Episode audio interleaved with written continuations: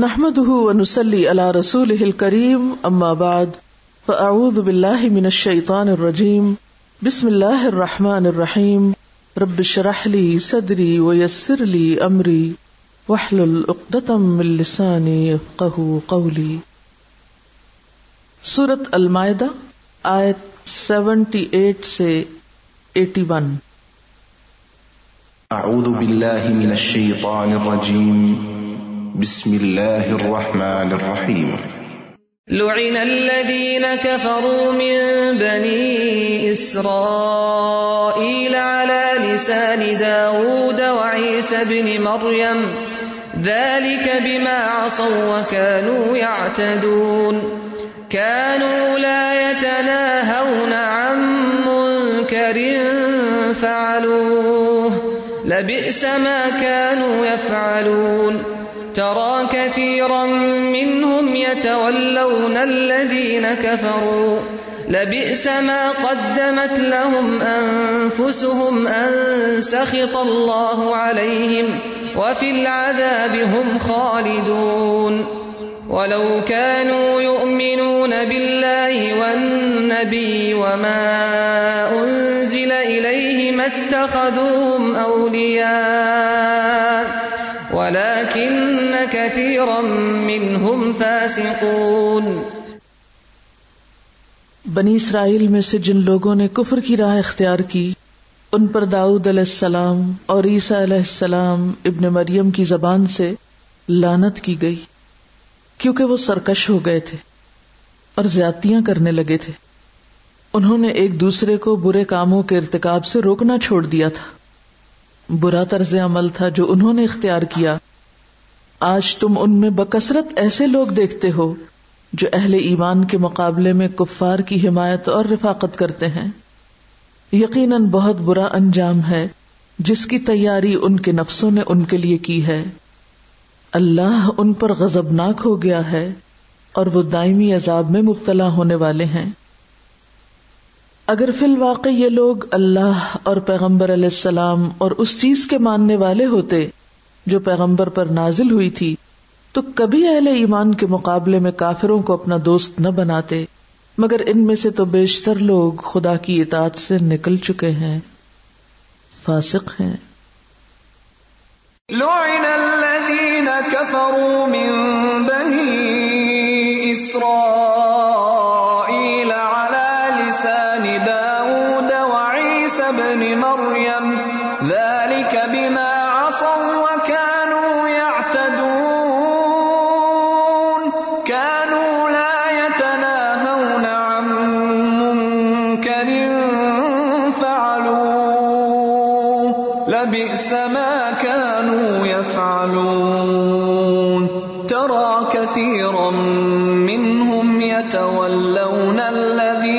كفروا لبئس ما قدمت لهم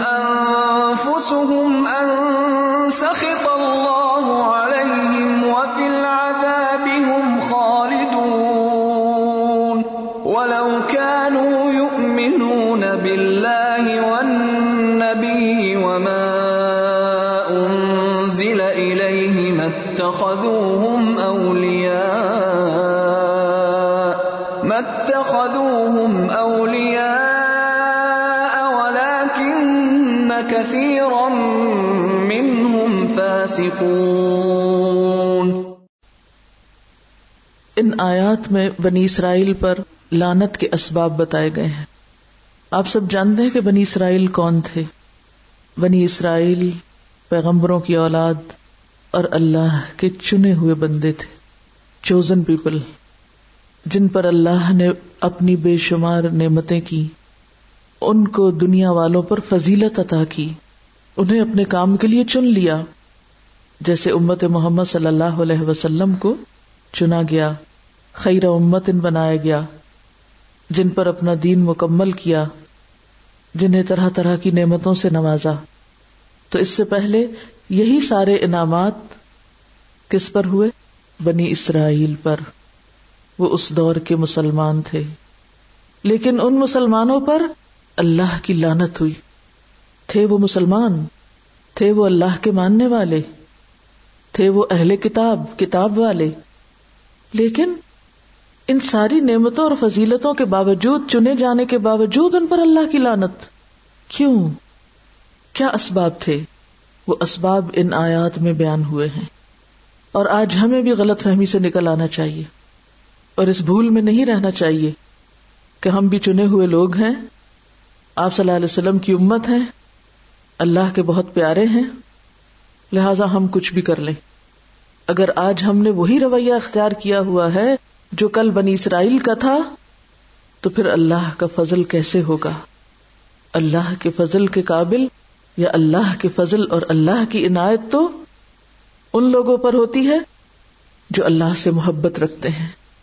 اللہ ان سے محبت رکھتا ہے، جو باہم نرم دل ہوتے ہیں، ایک دوسرے پر مہربان ہوتے ہیں، جو اللہ کے راستے میں انتھک کوششیں کرتے ہیں، جو لوگوں کی ملامت اور تنقید سے ڈرتے نہیں، گھبراتے نہیں۔ ان پر اللہ کا فضل ہوتا ہے۔ اس کے برعکس لانت کس پر ہوتی ہے؟ جن کے اندر یہ صفات ہوں۔ جن کے اندر یہ قصور پائے جاتے ہوں۔ کون سے؟ بیما اصو نمبر ایک، اللہ کی نافرمانی۔ اسیان و کانو یا تدون نمبر دو، حد سے بڑھ جانا۔ اعتدا حد سے بڑھے ہوئے رویے اختیار کرنا ایکسٹریمسٹ ہونا۔ نمبر تین، کانو لا تنا ہونا امن کرن فالو برائیوں سے ایک دوسرے کو نہ روکنا۔ وہ ایک دوسرے کو غلط کام کرتے دیکھتے تھے، لیکن روکتے نہیں تھے۔ لبی سما کانو یا فالون اور پھر، اور کیا سبب تھا؟ ترا کثیر منہم یا طول الذین کفروا۔ اپنوں کو چھوڑ کر آپس میں لڑنا اور کفار سے دوستی۔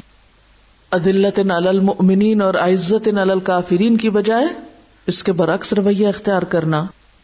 لبی سما قدمت لہم انفسہم نتیجہ کیا نکلا؟ انسخت اللہ علیہم۔ اللہ ان سے ناراض ہو گیا۔ اللہ کا غضب ہوا ان پر۔ وفی العذاب ہم خالدون۔ اور وہ عذاب میں ہمیشہ رہنے والے۔ دنیا میں بھی حالت بدل نہیں سکتی، عذاب سے نکل نہیں سکتے جب تک کہ اپنے رویے میں تبدیلی نہ کریں۔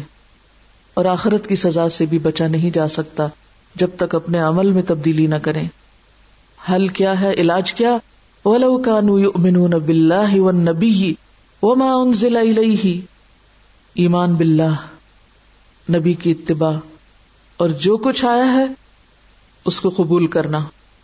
اور جن لوگوں کے اندر ایمان آ جائے، اللہ پر اعتماد اور بھروسہ ہو، نبی صلی اللہ علیہ وسلم کے طریقوں پر ہوں اور اپنے دین پر جمے ہوئے استقامت اختیار کیے ہوئے فخر کرتے ہوں، پھر وہ غیر اللہ کی طرف نہیں دیکھتے۔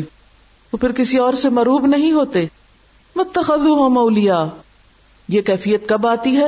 اللہ کن کثیر امن ہوں فاسکوں جب انسان اپنے دین کی حدوں کو توڑ دیتا ہے، اپنے دین کو چھوڑ دیتا ہے۔ اللہ کی نافرمانی اختیار کرتا ہے۔ ایسے لوگ پھر کبھی اللہ کی رحمت نہیں پا سکتے۔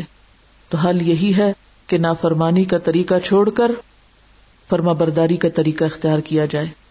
حرام چیزوں کو چھوڑ کر حلال کی طرف آیا جائے۔ ایکسٹریمزم کی بجائے اعتدال کا رستہ اختیار کیا جائے۔ دین میں غلوب کو چھوڑ کر حقیقت پسندی کا دین اختیار کیا جائے۔ اور سب سے بڑھ کر امر بالمعروف اور نہیں انل منکر کی سنت کو ریوائو کیا جائے اور اس کی ابتدا بھی قریب ترین لوگوں سے، اپنی ہی ذات سے، اپنے ہی دوستوں سے، اپنے ہی گھروں سے اور اپنے ساتھ مل جل کر کام کرنے والوں سے۔ کیونکہ بعض اوقات ہمیں وہ خرابیاں تو نظر آتی ہیں جو معاشرے میں پھیلی ہوئی ہیں اور ان پر ہم تبصرے بھی خوب کرتے ہیں۔ لیکن وہ خرابیاں، وہ برائیاں جو خود ہم دین کا کام کرنے والوں کے اندر ہے نہ وہ ہمیں نظر آتی ہیں اور نہ ہم ایک دوسرے کو ان سے روکتے ہیں۔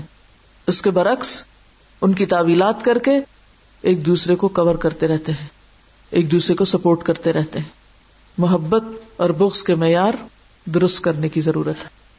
اور اس میں بھی صحابہ کرام ہی کے طریقے کو پھر دیکھنا ہوگا کہ آپس میں انتہائی محبت اور احترام اور عدلت بے حد مہربان اور نرم دل آپس میں جس کی گواہی قرآن دیتا ہے، اس کے باوجود رحما و بینہم ہونے کے باوجود وہ ایک دوسرے کی غلطی پر کبھی چین سے نہیں بیٹھتے تھے۔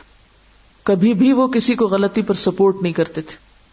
چاہے اس کے لیے انہیں کتنی بھی بڑی قربانی دینا پڑے۔ لیکن ہم ہمیشہ سوچتے ہیں، وہ ناراض ہو جائے گا، دوسرا میرا ساتھ چھوڑ دے گا، وہ مجھے پسند نہیں کرے گا۔ پھر میں ہر دل عزیز نہیں رہوں گی۔ ایک تو یہ بہت شوق ہے۔ ہر ایک کی نظروں میں سمانے کا۔ تو پھر کیا ہے؟ غیر اللہ سے تعریف چاہنا اور غیر اللہ کی یحب ہوں نہ ہوں تو نہ ہوا۔ جس کو یہ فکر ہو کہ میں اللہ کی نظر میں محبوب ہو جاؤں، پھر وہ اس چیز سے اٹھ جاتا ہے۔ اور پھر اس کا انعام اللہ تعالیٰ کیا دیتا ہے؟ کہ اللہ تعالیٰ اس محبت کو لوگوں کے دلوں میں بھی اتار دیتا ہے۔ کیونکہ جو لوگوں کا خیر خواہ ہوتا ہے، اور اس خیر خواہی میں وہ اگر ایسا معاملہ بھی کرے جو دوسرے کی اصلاح کے لیے ضروری ہے تو اللہ وہاں بھی دل میں قدردانی ڈال دیتا ہے۔ کبھی کوئی شخص کسی ڈاکٹر کا دشمن نہیں ہوا کہ اس نے کیوں کاٹا میرا جسم؟ کیونکہ اس کو پتا ہے کہ یہ میری ہی خیر خائی اور میری بھلائی میں میرے جسم کا ایک حصہ مجھ سے کاٹ رہا ہے۔ وہ اس کاٹنے پر بھی اس کا شکر گزار ہوتا ہے۔ تو کبھی بھی لا یخافون لومت لائم، کسی کی ملامت کی پرواہ نہ کریں اور نہیں انل منکر کا فریضہ بھی خوش اسلوبی سے نبھانے کا ڈھنگ جانے، ورنہ دین کا کام نہ ہو سکے گا۔ اور اس کا آغاز اپنوں سے، پیاروں سے، قریب والوں سے۔ دین کے نام پر جمع ہونے والوں سے۔ پھر سنیے۔ لعن الذين كفروا من بني إسرائيل على لسان داود وعيسى بن مريم ذلك بما عصوا وكانوا يعتدون. كانوا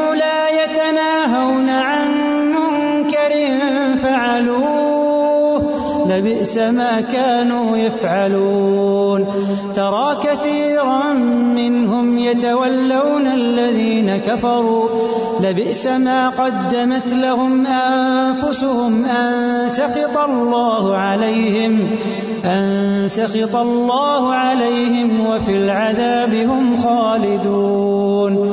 ولو كانوا يؤمنون بالله والنبي وما أنزل إليه ما اتخذوهم ما اتخذوهم أولياء ولكن كثيرا منهم فاسقون۔ کسی پسندیدہ قوم پر اللہ کی لانت ہو جائے، اس سے بڑی بھی کوئی تکلیف دہ چیز ہو سکتی؟ ہم سب یہ خواہش رکھتے ہوں، یہ تمنا کرتے ہوں، یہ چاہتے ہوں کہ اللہ ہم سے راضی ہو جائے، اللہ ہم سے خوش ہو جائے۔ لیکن دوسری طرف ہم اپنے ہی اعمال کی وجہ سے اللہ کے غضب اور اللہ کی لانت کو دعوت دے رہے ہوں۔ تو کیا حاصل کیا؟ کیا کمایا؟ لانت کیا ہے؟ اللہ کی رحمت سے دوری، اللہ کی ناراضگی، اللہ کا غصہ۔ انسخت اللہ علیہم۔ اور ساری خرابیوں کی بنیادی وجہ کیا تھی؟ کہ منکر کو روکتے نہیں تھے۔ منکر کا سد باب نہیں کرتے تھے۔ جس سے ساری خرابیاں پھوٹ پڑتی ہیں۔ اور وہ ہے برائیوں سے نہ روکنا۔ برائیوں کا سد باب نہ کرنا۔ اسے میری بات نہ سمجھیے۔ یہ اللہ کے رسول صلی اللہ علیہ وسلم کی تشخیص ہے۔ فرمایا، سب سے پہلا نقص جو بنی اسرائیل میں داخل ہوا، یہ تھا کہ ایک آدمی دوسرے آدمی کو برائی کرتے ہوئے دیکھتا تو کہتا اللہ سے ڈر، اور یہ برائی چھوڑ دے، یہ تیرے لیے جائز نہیں۔ لیکن دوسرے روز پھر اسی کے ساتھ اسے کھانے، پینے، اٹھنے، بیٹھنے میں کوئی آر یا شرم محسوس نہ ہوتی۔ مراد کیا ہے؟ کہ اگلے روز خود بھی اسی برائی کا ارتکاب کرنا شروع کر دیتا۔ خود بھی اسی میں شامل ہو جاتا، خود بھی اس میں شریک ہو جاتا، خود بھی اس کو اپروو کرنے لگتا۔ حالانکہ ایمان کا تقاضا اس سے نفرت اور ترک تعلق کا تھا، جس پر اللہ تعالیٰ نے ان کے درمیان آپس میں عداوت ڈال دی۔ وہ برائیوں پر تعاون کرنے لگے، برائیوں میں ایک دوسرے کے مددگار بن گئے۔ تو اس کا نتیجہ یہ ہوا کہ ان میں آپس میں دشمنی پڑ گئی۔ تو اس سے کیا پتا چلتا ہے کہ اتحاد اور اتفاق صرف نیکی پر ہی ہو سکتا ہے، حقیقی، اصلی۔ اور جب انہوں نے برائیوں پر اتحاد کرنا شروع کیا خرابیوں پر اتفاق کرنا شروع کیا، ایک دوسرے کا ساتھ دینا شروع کیا۔ تعاون البر و تقوا کی بجائے تعاون الاسم والعدوان ہونے لگا تو ریزلٹ کیا نکلا؟ آپس میں دشمنی شروع ہو گئی اور وہ لانت کے مستحق قرار پائے۔ پھر فرمایا، اللہ کی قسم، تم ضرور لوگوں کو نیکی کا حکم دیا کرو اور برائی سے روکا کرو اور ظالم کا ہاتھ پکڑ لیا کرو، ورنہ تمہارا بھی یہی حال ہو جائے گا۔ یہ حدیث کا لفظ نہیں ہے، ورنہ تمہاری یہ وضاحتی جملہ ہے۔ کہ اگر تم ایسا نہیں کرو گے تو پھر جس قوم نے ایسا نہیں کیا، ان کے ساتھ جو ہوا، اسی انجام کو تم پہنچو گے۔ ابو داود کی روایت ہے۔ مسند احمد میں آتا ہے، رسول اللہ صلی اللہ علیہ وسلم نے فرمایا، لوگو، اللہ تعالیٰ تمہارے لیے فرماتا ہے کہ بھلائی کا حکم دو اور برائی سے روکو۔ اس سے پہلے کہ تم دعا کرو اور میں تمہاری دعا قبول نہ کروں۔ تم مجھ سے مانگو اور میں تمہیں نہ دوں۔ تم مجھ سے مدد طلب کرو۔ یا اللہ، ہماری مدد کر۔ ہم مظلوم، مسلمان، اور میں تمہاری مدد نہ کروں۔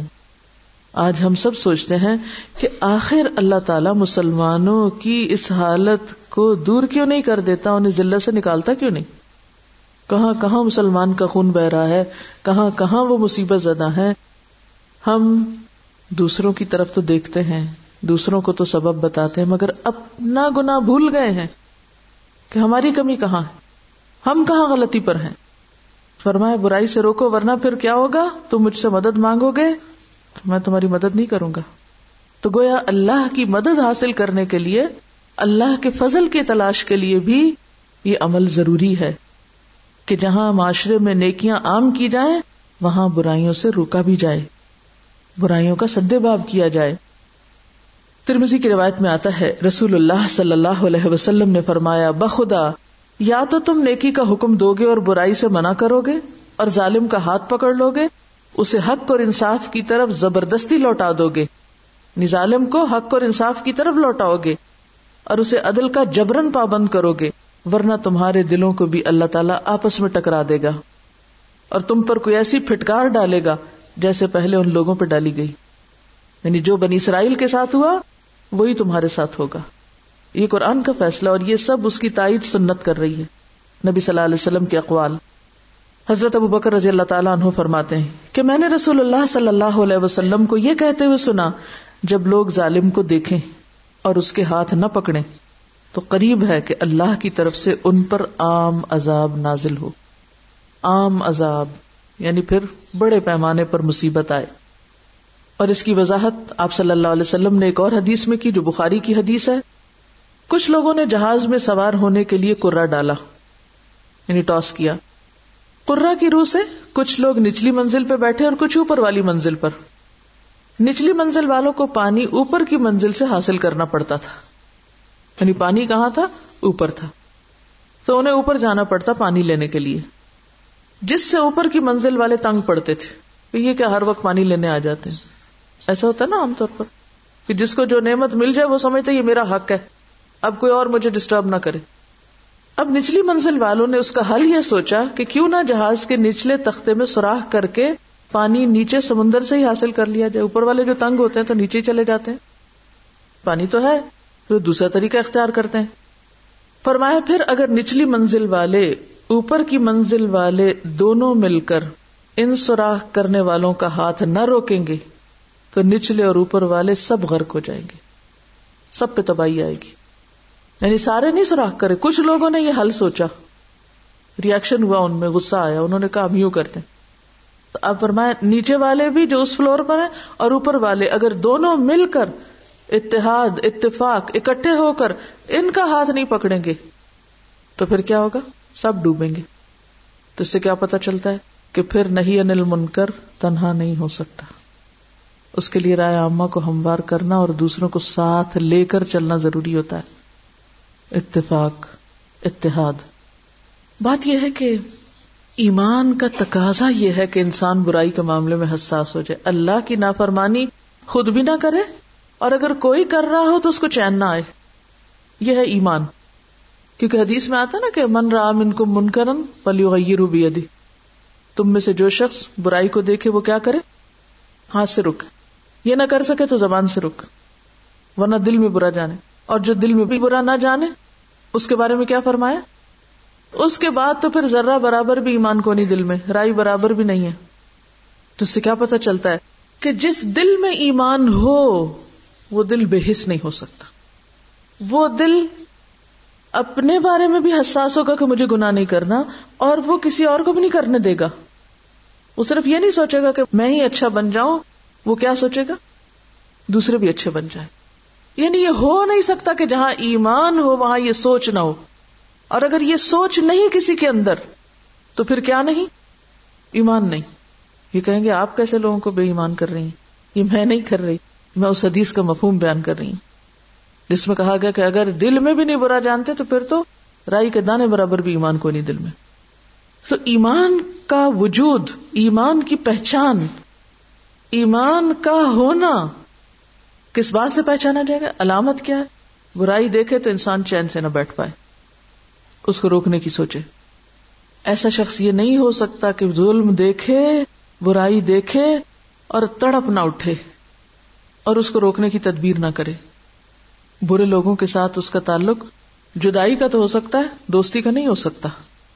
دوستی نہیں کر سکتا ان سے، کیونکہ دوستی میں تو پھر ساتھ دینا پڑتا نا دوست کا۔ تو اگر آپ نے برے لوگوں سے دوستی کی تو اس کا کیا مطلب آپ ساتھ دے رہے ہیں اس کا، اس برائی میں؟ لیکن جب انسان کے اندر یہ ایمان نہیں رہتا تو پھر وہ کیا ہو جاتا ہے؟ وہ صرف اپنی ذات کے بارے میں حساس ہوتا ہے۔ میرے حقوق کیا ہے پھر وہ معاشرے کے بارے میں حساس نہیں رہتا، وہ برائیوں کے بارے میں حساس نہیں رہتا، وہ دوسروں کی آخرت کے بارے میں حساس نہیں رہتا۔ وہ ساری سینسٹیوٹی کہاں آ جاتی ہے؟ اپنے ذات میں، یہاں بھر جاتی۔ تو بنی اسرائیل جب زوال کا شکار ہوئے تھے تو ان کے اندر بہت بڑی خرابی یہ آئی کہ وہ برائیوں سے نہیں روکتے تھے لوگوں کو۔ اچھا اس کا مطلب یہ ہے کہ وہ کچھ کہتے ہی نہیں تھے، کچھ بھی نہیں کرتے تھے۔ نہیں، یہ نہیں ہے اس کا معنی۔ یہاں یہ بھی دیکھیے کہ کس کی زبان سے لانت کروائی گئی۔ حضرت داؤد علیہ السلام کی زبان سے۔ حضرت داؤد علیہ السلام اپنے زمانے کے یہود کے بارے میں فرماتے ہیں۔ کہ ان میں کوئی نیکو کار نہیں، ایک بھی نہیں۔ حضرت داؤد کیا کہتے ہیں اپنے زمانے کے مسلمانوں کو؟ ان میں کوئی نیکو کار نہیں، ایک بھی نہیں۔ کرتے کیا تھے وہ؟ عام عادات کیا تھی؟ ہمسایوں سے سلو کی باتیں کرتے جبکہ دلوں میں بدی ہوتی تھی۔ یعنی زبان پہ ان کے اچھی باتوں کا خوب چرچا ہوتا تھا۔ لیکن کوئی کام عمل سے کرتے دکھائی نہ دیتے تھے۔ کیا منکر تھی ان کے اندر؟ کیا برائی تھی؟ زبان سے بڑی اچھی اچھی باتیں کرتے تھے، خوب چرچا کرتے، لیکن وہ چیزیں ان کے عمل میں نہیں تھی حضرت داؤد کے بعد پھر کس سے لانت کروائی گئی، عیسیٰ علیہ السلام سے۔ اور عیسیٰ علیہ السلام تو بنی اسرائیل کے آخری پیغمبر ہیں، سب سے آخر میں آئے داؤد علیہ السلام کا زمانہ بہت پہلے کا زمانہ ہے۔ اس وقت بھی یہی حال ہے، اب بھی وہی حال ہے۔ تو آپ کا کیا خیال ہے کہ داؤد علیہ السلام کے بعد انہوں نے اپنا دین چھوڑ دیا تھا؟ دین نہیں چھوڑا تھا۔ دیندار کہلاتے تھے۔ ان کے ہاں بڑے پڑھے لکھے لوگ تھے۔ آپ کو پتا ہے کہ اللہ تعالیٰ نے ان کی پہچان ہی کیا کروائی ہے؟ کون ہے ہم اہل کتاب لفظ جو ہے نا، وہ بھی ایسے ہی بول جاتے ہیں اہل کتاب۔ سمجھتے سمجھاتے کچھ نہیں۔ پیپل آف دا بک کتاب والے۔ تو ایسا نہیں تھا کہ یہ جانتے نہیں تھے۔ ایسا نہیں تھا کہ علم کی کمی تھی۔ ان کے علماء کے پاس، ان کے خواص کے پاس بہت علم تھا، بڑا باریک علم تھا۔ پھر خرابی کہاں تھی؟ علم عمل میں نہیں تھا، علم چھپاتے تھے، علم بیچتے تھے۔ علم کے ساتھ بھی انہوں نے بہت زیادتی کی ہوئی تھی۔ اور وہ سب کچھ آج ہمارے اندر بھی۔ اسی لیے تو خرابیاں زیادہ ہیں۔ حضرت مسیح علیہ السلام اپنے زمانے کے یہودیوں کے بارے میں فرماتے ہیں، اے ریاکار فقی ہو ریاکار فقی ہو تم پر افسوس ہے کہ تم بیواؤں کے گھروں کو دبا بیٹھے ہو اور دکھاوے کے لیے نماز کو طول دیتے ہو۔ یعنی ایک طرف تم کیا کرتے ہو؟ یتیم بیوہ لوگوں کی زمینوں پہ قبضہ کر لیا ہے۔ آج بھی بہت سی مسجدیں کہاں بنی ہوئی ہیں؟ پتا ہے آپ کو؟ قبضہ گروپ، مسجدوں کا بھی قبضہ گروپ ہے۔ بلکہ عموماً کیا کرتے ہیں لوگ کہ جس زمین پہ انہیں قبضہ کرنا ہوتا ہے فوراً مسجد کی چار دیواری کھڑی کر لیتے ہیں۔ حضرت عیسیٰ علیہ السلام کہتے ہیں، تم پودینہ اور سونف اور زیرہ پر تودا یقی دیتے ہو؟ پر تم نے شریعت کی زیادہ بھاری باتوں یعنی انصاف، رحم اور ایمان کو چھوڑ دیا ہے۔ یعنی فروعات پر تو تم طویل بحثیں کرتے ہو۔ اختلافی مسائل میں تو تم خوب مہارت پیدا کرتے ہو۔ کئی کئی سال لگاتے ہو، لیکن انصاف، رحم اور ایمان نظر نہیں آتا۔ للمؤمنین رحماء بینہم، کہیں نظر نہیں آتا۔ آج ہم دیکھتے ہیں کہ دیندار طبقہ دین پڑھنے والا ہی ایک دوسرے کے لیے دل زیادہ سخت کیے ہوئے ہے۔ یہ عیسیٰ علیہ السلام فرما رہے ہیں، اے اندھیرا بتانے والو، مچھر کو چھانتے ہو اور اونٹ کو نگل جاتے ہو۔ یہ محاورہ سن رکھا ہوگا یہ عیسیٰ علیہ السلام کا قول ہے۔ مچھر چھانتے ہو، اونٹ نگل جاتے ہو۔ بڑی بڑی حرام چیزوں کو حلال کر رکھا اور چھوٹی چھوٹی چیزوں کے بارے میں۔ اب آپ دیکھیں کہ عام طور پہ ہمارے ہاں اگر اتنی ناپاکی ہو تو اس طرح ایسے دھویا جائے گا، چوہا گر جائے تو ایسے صفائی ہوگی پورا۔ لیکن لوگ سود کھائیں، حرام کھائیں، عزتیں لوٹیں ایک دوسرے کی، اسے کوئی منع کرنے والا نہیں۔ اے ریا کار فکی ہو، تم ظاہر میں تو لوگوں کو راست باز دکھائی دیتے ہو، مگر باطن میں ریاکاری اور بے دینی سے بھرے ہوئے ہو۔ گندگی کا ڈھیر ہو۔ اوپر سے لوگوں کو تم بڑے معصوم دکھائی دیتے ہو، بڑے نیک دکھائی دیتے ہو، اور اندر سے تمہارے ریاکاری کوٹ کے بھری ہوئی ہے، اور بے دین ہو خود۔ تو قصور ان کا کیا تھا؟ غلطی کہاں تھی؟ کہ بظاہر بڑی لمبی نمازیں پڑھتے، فصلوں میں سے دسواں حصہ بھی نکالتے، خدا کا آئین بھی بیان کرتے، بڑی بڑی باتیں بیان کرتے، لیکن یہ سب کچھ نمائشی تھا۔ خرابی کہاں تھی؟ دین نمائش کی چیز بن گیا تھا۔ دین دکھاوے کی چیز بن گیا تھا۔ دین فخر کی چیز بن گیا تھا۔ دین کی وجہ سے فخر میں مبتلا ہو گئے تھے۔ بظاہر بڑی بڑی کتابیں پڑھتے، لیکن اگر کسی رشتے دار کے ساتھ بھی انصاف یا احسان کا معاملہ کرنا پڑتا تو وہ نہیں جانتے تھے۔ اسی وجہ سے وہ لانت اور غزب کے مستحق بنے۔ اب دیکھیے کہ اللہ تعالیٰ کی تو اپنی قدرت ایسی ہے کہ ادھر کوئی ظلم کرے، ادھر کوئی زیادتی کرے تو خود پکڑ سکتا ہے۔ پکڑ سکتا ہے نا اللہ تعالیٰ خود؟ کہ نہیں؟ لیکن پھر بھی اللہ تعالیٰ نے یہ ذمہ داری ہم پہ ڈالی ایمان والوں پر، دین والوں پر، چنے ہوئے لوگوں پر، خیر امت پر یہ ذمہ داری ڈالی کہ وہ دنیا سے ظلم اور زیادتی کو ختم کرے اور اس کی ابتدا اپنی ذات سے کرے اپنے ہاتھ اور اپنی زبان سے کرے کہ نہ خود کسی کو دکھ دیں اور نہ کسی اور کو دینے دیں۔ بات یہ ہے کہ بنیادی طور پر جب کوئی شخص برائی کر رہا ہوتا ہے، تو حکم کیا ہے کہ جو کوئی منکر دیکھے، وہ ہاتھ سے بدلے اس کو۔ نہ کر سکے تو زبان سے، نہ کر سکے تو دل میں۔ اور یہ سب سے کمزور ایمان ہے یا دوسری روایت میں آتا پھر ایمان ہے ہی کوئی نہیں۔ کسی بھی معاشرے کی اصلاح ہو نہیں سکتی۔ جب تک کہ اس کے اندر خرابیوں کے مسلسل علاج کا طریقہ نہ سوچا جائے۔ اور معاشرے کے اندر ایک ایسا کلچر پیدا نہ کیا جائے کہ لوگ خرابی دیکھتے ہی فوری طور پر اس کی اصلاح کے لیے کام کرنا شروع کر دیں۔ یہ بالکل ایسے ہی ہے۔ جیسے آپ نے دیکھا ہوگا کہ اگر ہمارے جسم کا کوئی حصہ کٹ جاتا ہے تو فطرت کیسے کام کرتی؟ اللہ تعالیٰ نے جسم کے اندر ہی ایسا نظام رکھا ہے کہ وہ فوراً متحرک ہو جاتا ہے۔ ہمارے جسم میں کوئی زہر والی چیز، کوئی جراثیم اندر چلا جاتا ہے تو جسم کے اینٹی باڈیز کس طرح متحرک ہو جاتے ہیں؟ فوراً حرکت میں آ جاتے ہیں۔ فوراً صفائی شروع کر دیتے ہیں۔ ہماری صحت اسی پہ، ہماری زندگی اسی پہ قائم ہے۔ اگر ہمارے جسم کے اندر یہ سسٹم نہ اور ہاتھ کٹ جائے اور خون بہتا چلا جائے، تو کیا ہوگا؟ تو وہ قوم، وہ امت، وہ معاشرہ کس طرح زندہ رہ سکتا ہے؟ کس طرح ترقی کر سکتا ہے؟ وہاں سے کیسے خیر پھیل سکتی ہے؟ جس کے اندر برائیوں کی صفائی کا یہ انتظام نہ ہو۔ جس گھر میں نہ ہو، جس ادارے میں نہ ہو، جس معاشرے میں نہ ہو، پھر کس طرح پھل پھول سکتے ہیں؟ کس طرح نشو نما پا سکتے ہیں؟ کس طرح اس زمین پہ باہر آ سکتی؟ کس طرح یہ دنیا جنت بنائی جا سکتی ہے؟ اللہ تعالیٰ نے تو کس طرح کے قانون رکھے ہیں کہ زمین پر بھی انسانوں کا اور جانوروں کو پھیلایا ہوا گند وہ بےچارے ولچر وہ جو گد ہوتے ہیں وہ صاف کرتے رہتے ہیں۔ ہر جگہ پر صفائی کا ایک انتظام ہے۔ ایک انسان ایک نجاست پھیلاتا ہے، کہیں زمین کے اوپر تو زمین کے بیکٹیریا جو ہے وہ حرکت میں آ جاتے ہیں۔ اور تھوڑی ہی مدت میں اس نجاست کو دوبارہ مٹی میں بدل دیتے ہیں۔ آپ نے دیکھا ہوگا فطرت کا یہ عمل کہ کس طرح نجاستیں مٹی میں مل کے پھر مٹی ہو جاتی ہیں اور زمین رہنے کے قابل ہے یہ بہت سارے زہریلے کیڑے، مکوڑے، یہ سانپ، یہ سب، یہ کیا کر رہے ہیں زمین کے اندر؟ یہ زہر سک کر رہے ہیں اس کا، تاکہ آپ کے لیے زمین رہنے کے قابل ہو۔ لیکن ہم ہیں کہ انسانی معاشرے کے اندر اس کام کو بھول گئے۔ حالانکہ یہ کام خاص طور پر کس کے لیے تھا؟ ہاں؟ کس کے لیے تھا یہ کام؟ مسلمان معاشرے کے لیے تھا۔ کن تم خیر امت اخرجت للناس تامرون بالمعروف وتنهون عن المنکر۔ وكذلك جعلناكم امه وسطا لتكونوا شهداء على الناس۔ ہمیں تو پوری دنیا کی صفائی کرنی تھی۔ ہم تو اپنے گھر کے گند کو نہیں دیکھ پا رہے۔ اپنی ذات کے اندر بما اصو وہ نافرمانیاں نہیں نکال پا رہے۔ تو ہم دور تک کہاں جا سکتے ہیں؟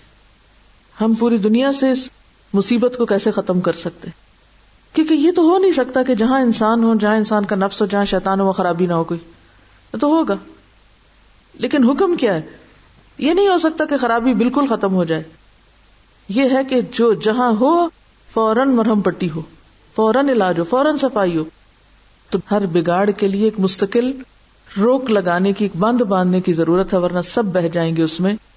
اور پھر اس کے بعد آپ دیکھیں کہ اگر چند افراد بھی اس معاملے میں حساس ہو تو وہ بڑی سے بڑی خرابی کو روک سکتے ہیں۔ اور پھر یہ برائی سے روکنا کیا ہے؟ بیسیکلی ایک پریشر بلڈ کرنا ہے۔ یعنی برائی سے روکنے کا یہ عمل کیا؟ ایک پریشر بلڈ کرنا ہے کس کے خلاف؟ برائی کے خلاف، تاکہ وہ دوسرے لوگوں کو متاثر نہ کرے۔ یعنی جیسے ایک اخلاقی دباؤ آپ کہہ سکتے ہیں یعنی نہیں نل منکر کیا ہے بیسیکلی ایک؟ اخلاقی دباؤ، کہ نہیں، یہ نہیں، یہ درست نہیں، یہ اخلاقی دباؤ ایک نگاہ سے بھی ہو سکتا ہے، کہ کوئی شخص غلط کام کر رہا ہو، تو آپ اس کے اوپر ایک نظر ڈالیں، ناپسندیدگی کی تو کیا کرے گا؟ چھوڑے گا یا نہیں؟ چھوڑے گا۔ محتاط ہوگا کانشیس ہوگا۔ یعنی بعض اوقات یہ کام صرف کسی کی پرزنس سے بھی ہو جاتا ہے۔ بہت غلط کچھ کرنے والے ہوتے ہیں لوگ، تو ایک شخص بیچ میں ایسا ہوتا ہے جس کے ڈر سے، اور وہ ڈر بھی اس کا ہوتا ہے جس کے اندر ایمان ہوتا ہے، ورنہ ڈر بھی کوئی نہیں ہوتا۔ ورنہ خس و خاشاک کی طرح ہلکے ہوتے ہیں ہم۔ عمومی طور پر ہمارے معاشرے کا حال کیا ہے؟ کسی نے یہ کمنٹ بھیجا ہے۔ یہ لکھتی ہیں کہ پچھلے چند دنوں سے اجتماعیت پہ بات ہو رہی تھی، اس حوالے سے آپ سے کچھ شیئر کرنا چاہتی ہوں۔ انڈس ٹی وی چینل پر پروگرام شائستہ اینڈ یو میں دو واقعات سننے کو ملے۔ جو ہر باشعور مسلمان کے لیے لمحہ فکریہ ہیں۔ ایک ماں نے بتایا کہ اس کی چودہ سالہ بیٹی کو گھر کے ڈرائیور نے قتل کرنے کی کوشش کی۔ بچی نے جان بچانے کے لیے بہت بہادری سے مقابلہ کیا۔ اس نے گاڑی کا ہارن بجایا، مگر ایک مصروف سڑک شاید حافظ آباد روڈ پر دن کے سات پینتالیس کے وقت یعنی صبح کے سات پینتالیس تھے، شاید بچی اسکول جاری ہوگی۔ اتنے گزرنے والے لوگوں میں سے کسی نے بھی رک کر اسے بچانے کی کوشش نہیں کی۔ حالانکہ ڈرائیور کے پاس صرف چاقو یہ چھرا تھا۔ ہاں یہ ضرور ہوا کہ چند لوگ کھڑے ہو کر تماشا دیکھنے لگے۔ بچی جان بچانے کی کوشش میں گاڑی سے باہر نکل کر گر پڑی۔ اس دوران اس کا ہاتھ سخت زخمی ہو چکا تھا کیونکہ اس نے چھری کو اپنے ہاتھوں سے پکڑ کر گردن سے ہٹایا تھا۔ یہ واقعہ رمضان کے دوران پیش آیا۔ گاڑی سے باہر نکل کر لڑکی مسلسل ڈرائیور کا مقابلہ کرتی رہی، کھڑے لوگوں سے فریاد کرتی رہی کہ مجھے بچا لو، اللہ تمہیں ثواب دے گا، مگر کسی نے اس کی مدد نہ کی۔ آخر کار ڈرائیور ایک راہ گیر سے ڈر کے بھاگ گیا۔ کہ شاید وہ اسے مارنے آ رہا ہے۔ وہ راستے میں چلتے ہیں نا، لوگ چلے آ رہے ہوتے ہیں۔ تو راہ گیر جو خود ہی راستے پہ جا رہا تو اسے نہیں پتا تھا آگے کیا تو صرف اس کو دیکھ کے وہ ڈر گیا کہ شاید یہ میری طرف آ رہا ہے۔ یعنی صرف اتنا سا انداز بھی کافی تھا اس کو بگانے کے۔ مگر ایسا نہیں تھا۔ ڈرائیور کے بھاگنے کے بعد وہ راہگیر لڑکی کے پاس آیا اور اس سے ایک سوال پوچھ کر چلا گیا۔ اس پر مزید ستم دیکھیے کہ اس وقت تک لڑکی سخت زخمی ہو چکی تھی۔ بچی نے وہاں موجود لوگوں سے فریاد کی کہ پانچ منٹ کے راستے پہ اس کی دوست کا گھر ہے۔ کوئی اسے وہاں تک پہنچا دے، مگر تب بھی کسی پہ کوئی اثر نہ ہوا۔ حالانکہ اس جائے حادثہ سے کچھ فاصلے پر سیکورٹی اہلکار بھی موجود تھے۔ آخر وہ لڑکی خود ہی گرتی پڑتی زخمی حالت میں اپنی دوست کے گھر پہنچی اور اس طرح وہ جان بچا سکی۔ بچی کی ماں نے مزید بتایا کہ باوجود اس کے کہ میری بچی بہت بہادر ہے اور ہوش میں آنے کے بعد بھی اس نے خود کو بہت سنبھالا، تاکہ ماں پریشان نہ ہو، مگر ایک بات بتاتے ہوئے اس کے آنسو نکل آئے کہ امی کسی نے میری مدد نہیں کی۔ اسی طرح ایک اور صاحب نے اپنے بھائی کے ایکسیڈنٹ کے بارے میں بتایا کہ وہ خون زیادہ بہ جانے کی وجہ سے گاڑی میں بے ہوش ہو گیا۔ یعنی ایکسیڈنٹ پہ خون زیادہ بہ گیا۔ مگر کسی نے اس کی مدد کرنے کے بجائے اس کی جیب سے پیسے اور موبائل نکال لیا اور اسے وہیں پڑے رہنے دیا۔ ہسپتال دیر سے پہنچنے کی وجہ سے اسے ٹھیک ہونے میں بہت وقت لگا۔ ان باتوں کے بعد پروگرام کی میزبان نے ایک سوال کیا کہ ہم اتنے برے کیوں ہو گئے؟ تو میں بھی چاہوں گی کہ ہم سب بھی اپنے آپ سے پوچھیں۔ کہ آخر ان سارے رویوں کی بنیادی وجہ کیا ہے اور اس کا حل کیا ہے؟ نہ یہ کہ ہم صرف توبہ توبہ کرتے رہیں یا بے حسی میں ایسی خبروں سے صرف محظوظ ہوتے رہیں اور دوسری جانب اللہ سے شکوے کرتے رہیں کہ ہم پہ ظلم کیوں ہوتا ہے؟ یعنی ہم ہر وقت اللہ سے تو شکوا کرتے ہیں کہ ہم پر رحم کیوں نہیں ہو رہا اور ہم پر ظلم کیوں ہو رہا ہے؟ یا ہم یہ شور ہنگامہ تو بہت کرتے ہیں کہ فلسطین میں یہ کیوں ہو رہا ہے یا فلاں ملک میں کیوں ہو رہا ہے، لیکن ہم خود جو ایک دوسرے کے ساتھ کر رہے ہیں، اپنے گھروں اور اپنے معاشرے کے اندر وہ آخر ہمیں نظر کیوں نہیں آتا؟ جس کی بنیادی وجہ کیا ہے؟ کہ ہمارے اندر اس ایمان کی کمی ہو گئی ہے کہ جس سے انسان حساس ہوتا ہے اور وہ نہیں انل منکر کو اپنا فرض سمجھتا ہے اور وہ ظلم کو دیکھ کے برداشت نہیں کر سکتا۔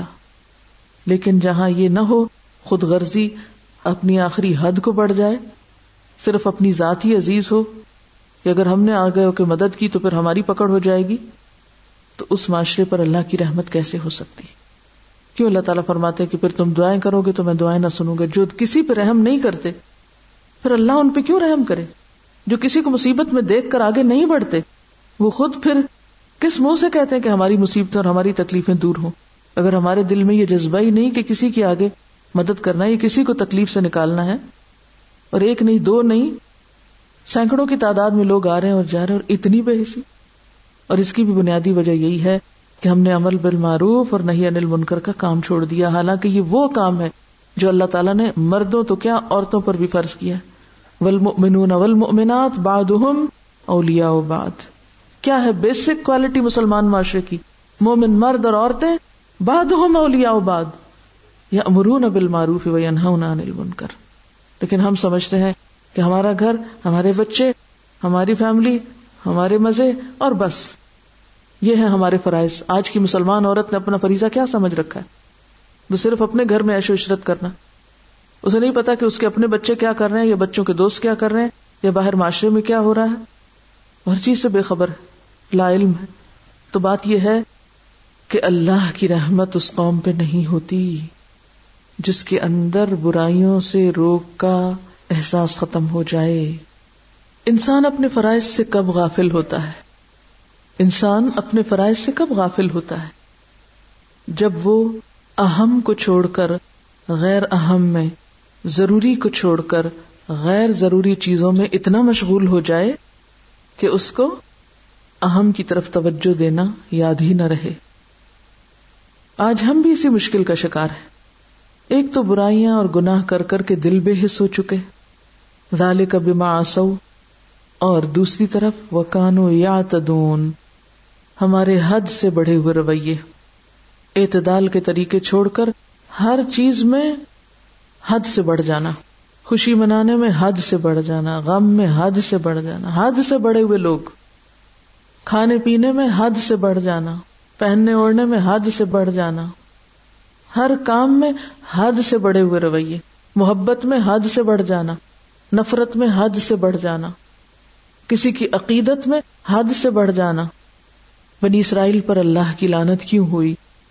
سورت البقرہ میں بھی آتا ہے، ذالک بما عصوا وكانوا يعتدون یہی دو قصور وہاں بھی ذکر ہوئے ہیں، بما عصوا وكانوا يعتدون کہ ایک تو ان کی اپنی ذاتی زندگی میں نافرمانیاں، اور دوسری طرف حد سے بڑے ہوئے رویے ایکسٹریمزم ہر چیز میں آپ دیکھیے کہ ہمارا رویہ عموماً اعتدال سے ہٹا ہوا ہوتا ہے۔ رائی کو پہاڑ بنا دیتے ہیں۔ کسی کی تعریف ہو، مبالغہ رائی سے کام لیتے ہیں۔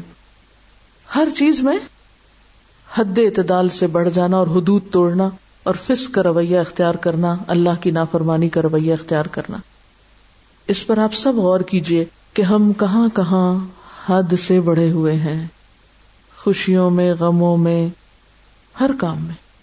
اسی لیے تو ہم پہ ٹھپا لگ گیا ایکسٹریمسٹ ہونے کا۔ اب یہ ہے کہ ہمارے ہاں مذہب کے نام پر بہت سی چیزوں میں اختلاف رائے پایا جاتا ہے۔ ایک گروہ کہتا ہے کہ تم دوسروں کے مقلد بن کے رہو۔ دوسرا کہتا ہے کہ نہیں اشتہاد کرو، سوچو، سمجھو۔ ٹھیک ہے، آپ مقلد بن کے رہنا چاہ رہے ہیں۔ آپ اشتہاد کرنا چاہتے کریں۔ باہم لڑائی کا کیا مطلب؟ اور ایک دوسرے کو ذلیل کرنے کا کیا مطلب؟ اور ایک دوسرے کی بےزتی کرنے کا کہاں سے جواز؟ اور ایک دوسرے کو کافر اور گمراہ کہنے کا کیا جواز؟ لیکن ایسے اختلافات میں بھی ہم حد سے بڑھ جاتے ہیں۔ تو جہاں لوگ مذہبی اختلافات میں حد سے بڑھ جائیں اور ایسے ایشوز پر حد سے بڑھ جائیں کہ جن کی بازو کا عملی زندگی میں کوئی ضرورت نہیں ہے یعنی ہر شخص کو اشتہاد کی ضرورت نہیں ہے، ہر شخص کو ہر معاملہ یا مشکل پیش نہیں آ رہی۔ تو اس میں ایسی پریشانی کیا ہے؟ کیا ہر شخص اپنے عمل کے لیے جواب دہ نہیں ہے؟ آخر ایک دن اللہ کی عدالت بھی تو قائم ہوگی یا ہم ہی سب کے اوپر یہاں دنیا میں عدالت قائم کر کے فتوے لگانا چاہتے ہیں اور ایک دوسرے کو جاہل اور گمراہ اور نہ جانے کیا کیا ثابت کرنا چاہتے ہیں؟ کیا نہیں انل منکر کا یہی طریقہ ہے؟ یعنی آپ کے خیال کے مطابق اگر کوئی شخص غلط بھی کر رہا ہے، تو کیا قرآن و سنت میں نہیں انل منکر کا جو اخلاق اور ادب ہمیں سکھایا گیا ہے، وہ یہی ہے کہ ایسی چیزوں کو جنگ و جدال کا ذریعہ بنا لیا جائے؟ دیکھیے، جتنے بھی علمی اختلاف ہوتے ہیں، احسن اسلوب کیا ہے ان کو پیش کرنے کا کہ جو بھی بات کرے، دلیل سے کرے، نہ کہ لاٹھی اور بندوق سے کرے یا اخباری اشتہار بازاری سے کرے۔ تو کہیں بھی مسلمانوں کے درمیان کوئی رائے کا اختلاف ہو جائے، تو پھر کیا کرنا چاہیے؟ دلیل لانے کی کوشش کریں، نہ کہ ایک دوسرے کو برا بھلا کہنے کی اور پھر اس معاملے میں تشدد اختیار کریں اور پھر ٹیررسٹ کہلائیں۔ اگر کوئی شخص آپ ایک دلیل لاتے، نہیں مانتا، دوسری لے آئیے، نہیں مانتا، تیسری لے آئیے، محنت کیجیے تین سو ایک دفعہ قرآن پڑھیے لائیے دلیل، بہت راستہ کھلا ہے۔ لیکن جب آپ وہ نہیں کرتے، علمی محنت نہیں کرتے، اور تیری ایسی تیسی اگر تو نے میرے مرضی کے خلاف کوئی بات کر دی، اور ہم بازو چڑھا لیتے ہیں، اور ہم گولیاں برسانے لگتے ہیں، تو ہم اپنے اس عمل کو کس ترازو کے پلے میں رکھ رہے ہیں؟ اور اس پر ہم اللہ کی کس رحمت کے امیدوار ہیں؟ تو یہ طریقہ درست طریقہ نہیں ہے اور نہیں انل منکر کا کام اس میں نقصان کیا ہوا؟ آپ بتائیے، مذہبی گروہوں کے باہم جھگڑے سے نقصان کیا ہوا؟ نمبر ایک، جو لوگ دین سے کچھ عقیدت، محبت رکھتے تھے وہ بھی چھٹی کر گئے، اور جو لوگ برائیاں کر رہے تھے، انہوں نے کیا کیا؟ وہ اور ہوشیار ہو گئے، ان کو اور موج ہو گئی۔ نقصان ہم نے دین کا کیا؟ دین کا نقصان کیا ایسی جنگ و جدل کر کے؟ اپنے دوستوں کو بھی بگایا برے کام کرنے والوں کو اور شے دی؟ دشمنوں کو ہنسنے کا موقع دیا؟ دنیا بھرنے میں ہم بدنام ہو کے رہ گئے؟ اور جس کام کے لیے ہم بھیجے گئے تھے کن تم خیر متن اخرجت لناس وہ کٹائی میں پڑ گیا۔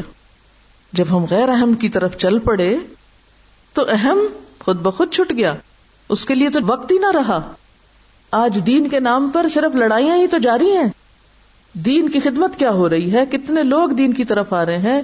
ہم زیادہ سے زیادہ جو دین کی خدمت کر رہے ہیں وہ یہ کہ اگر کوئی دین کی طرف آ رہا ہے تو اس کو بہکانے کا کام ضرور کرتے ہیں، تم اس کے پاس جا رہے ہو۔ وہ تو بہکا ہوا ہے، وہ تو گمراہ کر دے گا۔ بغیر سوچے سمجھے لوگوں کو یعنی ایک تو یہ کہ لوگ ویسے ہی دین سے بھاگے ہو، اور اگر کسی چھوٹی موٹی تدبیر سے کوئی لوگوں کو دین کی طرف لانے کی بھی کوشش کر رہا ہے، تو ہم کیا کریں اس کا بھی راستہ روک رہے ہیں۔ اگر تم ہمارے پاس نہ آئے، تو تم ہدایت پا ہی نہیں سکتے۔ کون نہ نسارا تحت ہمارے فرقے میں آؤ گے تو ہدایت پاؤ گے۔ اور اگر تم ہمارے فرقے میں نہیں، تو تم ہدایت پر ہی نہیں۔ تو جب تک ہم ان رویوں سے اوپر نہیں اٹھیں گے، ہم حقیقی معنوں میں دین کی خدمت نہ کر سکیں گے۔ ہمیں اپنے ان رویوں پر نظر ثانی کی ضرورت ہے۔ ہمیں اصلاح کی ضرورت ہے۔ ہمیں غلطیوں کے اعتراف کی ضرورت ہے۔ اور بڑے فائدے کی خاطر ان چھوٹے اختلافات کو بھولنے کی ضرورت ہے۔ اگر اصولوں پہ اتفاق ہے، ہم سب ایک قبلے کی طرح منہ کرتے ہیں ہم سب لا الہ الا اللہ پڑھتے ہیں، ہم سب روزہ رکھنے والے، نماز پڑھنے والے ہیں۔ تو چھوٹے موٹے اختلافات میں صبر و تحمل کا مظاہرہ ہونا چاہیے، نہ کہ ایک آیت کی تفسیر کا اختلاف جان لیوا ثابت ہو جائے اور ایک دوسرے کو مارنا شروع کر دے۔ پھر بعض اوقات کیا ہوتا ہے؟ آج اس دور میں کس طرح کی لٹریچر کی ضرورت ہے؟ کیسی کتابیں لکھی جانی چاہیے؟ ہوں جس سے دشمنان اسلام یا جو نان مسلم ہیں، ان کے اندر دین کے بارے میں جو غلط فہمی ان کو دور کیا جائے، علمی سطح پر اسلام کو ثابت کیا جائے، لوگوں کو اسلام کی طرف بلایا جائے یعنی ایک پازیٹو لٹریچر تیار ہونا چاہیے تھا۔ لیکن ہماری عموماً دین کے نام پہ چھپنے والی کتابوں کا رجحان کیا ہے؟ کیا چھپا ہوا ہوتا ہے؟ اپنے اپنے گروہ کی تعریفیں اور اسی کی پروموشن یعنی قرآن و سنت کی پروموشن کی بجائے گروہی پروموشن چھوٹی چھوٹی باتوں کے اوپر بڑی بڑی کتابیں، ایک دوسرے پہ تنقید، ایک دوسرے کو غلط ثابت کرنا۔ یہ دین کی کون سی خدمت ہے؟ اس کے بارے میں بھی ہم دیکھتے ہیں۔ حدیث میں آتا ہے کہ روزے دار کے منہ کی جو بساند ہے، وہ اللہ تعالیٰ کو کستوری سے زیادہ پسند ہے۔ اب اس میں لوگوں میں اختلاف ہو گیا۔ ایک نے کہا کہ یہ دنیا میں ہوتی ہے یا آخرت میں ہوگی؟ تو اس نے کہا کہ یہ آخرت میں ہوگی۔ دوسرے نے کہا دنیا اور آخرت دونوں میں ہوتی۔ اب اس میں ایک نے اپنے کال کی تائید میں کتاب لکھ ڈالی اور دوسرے نے بھی اپنے کال کی تائید میں ایک اور بھرپور کتاب لکھ ڈالی۔ معاشرے کی ضرورت کیا تھی؟ کس طرح کی کتاب لکھی جائے کہ لوگ روزے رکھنے لگ جائیں؟ اور روزے کا جو نتیجہ ہے تکوا پیدا ہو، وہ ان کے اندر آئے۔ یعنی وہ خوشبو یا بو جو ہے، وہ کہاں ہوگی؟ یہاں ہوگی کہ وہاں ہوگی؟ اس پہ کتابیں لکھ رہے ہیں۔ یہ وہی بات نہیں جو عیسیٰ علیہ السلام نے کہا تھا، تم مچھر چھان رہے ہو اور اونٹ نگل رہے ہو۔ لوگ روزہ نہ رکھیں، لوگ روزے کا مذاق اڑائیں، لوگ دین کا مذاق اڑائیں۔ ہمارے ضمیر پر کوئی بوجھ نہیں۔ ہم صرف ان کو برا بلا کہہ کے خاموش ہیں۔ کوئی ان سے ہمدردی نہیں۔ کوئی ان کی خیر خائی کا پروگرام نہیں ہمارے پاس۔ ہاں اگر کوئی روزہ رکھ لے اور اس کے منہ سے کوئی بساند آ رہی ہو تو اس پر ہم جھگڑا کرنے کو ضرور تیار ہیں کہ اس کا مفہوم کیا ہے۔ اور اس کا مانا کیا ہے؟ کیا یہ شیطانی کھیل نہیں؟ کیا یہ علمی خدمت ہے یہ شیطانی کھیل؟ کہ آپ کی ایک رائے ہے اور آپ اپنی رائے کی تائید میں ہر چیز چھانے چلے جا رہے ہیں۔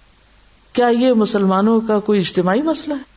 کہ اگر کسی کو یہ بات پتا نہ چلی تو کیا نقصان ہوگا؟ یعنی اگر مجھے نہیں سمجھ آئی اس بات کی کہ بساند یہاں یا وہاں تو کیا ہو جائے گا؟ بھائی جہاں بھی ہے اصل غرض تو یہ کہ پھر میں روزہ رکھوں تاکہ میرے اندر ایک ایسی چیز پیدا ہو جو اللہ کو محبوب ہو۔ کیونکہ بنیادی طور پر دیکھا جائے کیا ہے کہ جب روزہ دار روزہ رکھتا ہے تو جھوٹ چھوڑتا ہے، وہ غلط باتیں چھوڑتا ہے۔ اس سے کیا ہوتا ہے؟ اس کے اندر ایک نیکی کی خوشبو پیدا ہوتی ہے۔ تو مقصود تو یہ تھا نا کہ روزہ دار جب منہ کا بھی روزہ رکھتا ہے ہاں تو اس کے کلام میں پھر پھول بکھرتے ہیں۔ تو کسی کے لیے اذیت کا سبب نہیں ہوتا۔ یہی ایک خوشبو ہے نا۔ اگر دنیا میں بھی ہے تو، اور اگر آخرت میں ہے تو معلوم نہیں اللہ کے ہاں وہ کس قسم کی ہوگی، ہم نے تو آخرت ابھی دیکھی نہیں، اس لیے کچھ نہیں کہہ سکتے۔ اس کی تشریح تفسیر کیا کر سکتے ہیں؟ یہ تو اللہ کی پسند ہے، اللہ ہی جانتا ہے کہ اس کی کیفیت کیا ہوگی۔ لیکن اس طرف ہماری کوئی توجہ نہیں۔ کیا آپ صلی اللہ علیہ وسلم فرمایا تھا کہ ملم یدا قول الزور والعمل به فليس لله حاجت ان يدع طعامه وشرابه جو روزہ رکھ کے بھی جھوٹ بولنا اور جھوٹ پہ عمل کرنا نہ چھوڑے اللہ کو اس کی کوئی حاجت نہیں کہ وہ بھوکا پیاسا رہے، کھانا پینا چھوڑے۔ تو مقصود تو یہ تھا کہ ہم کھانا پینا چھوڑنے کے ساتھ جھوٹ اور جھوٹی باتیں بھی چھوڑتے۔ اور لوگوں کو روکتے بھی، روزہ رکھا ہوا ہے، جھوٹ مت بولو۔ ادھر سے توجہ ہٹا کے ہم کدھر چل پڑے۔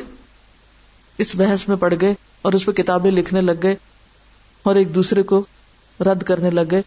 غیر ضروری چیزوں میں پڑ گئے۔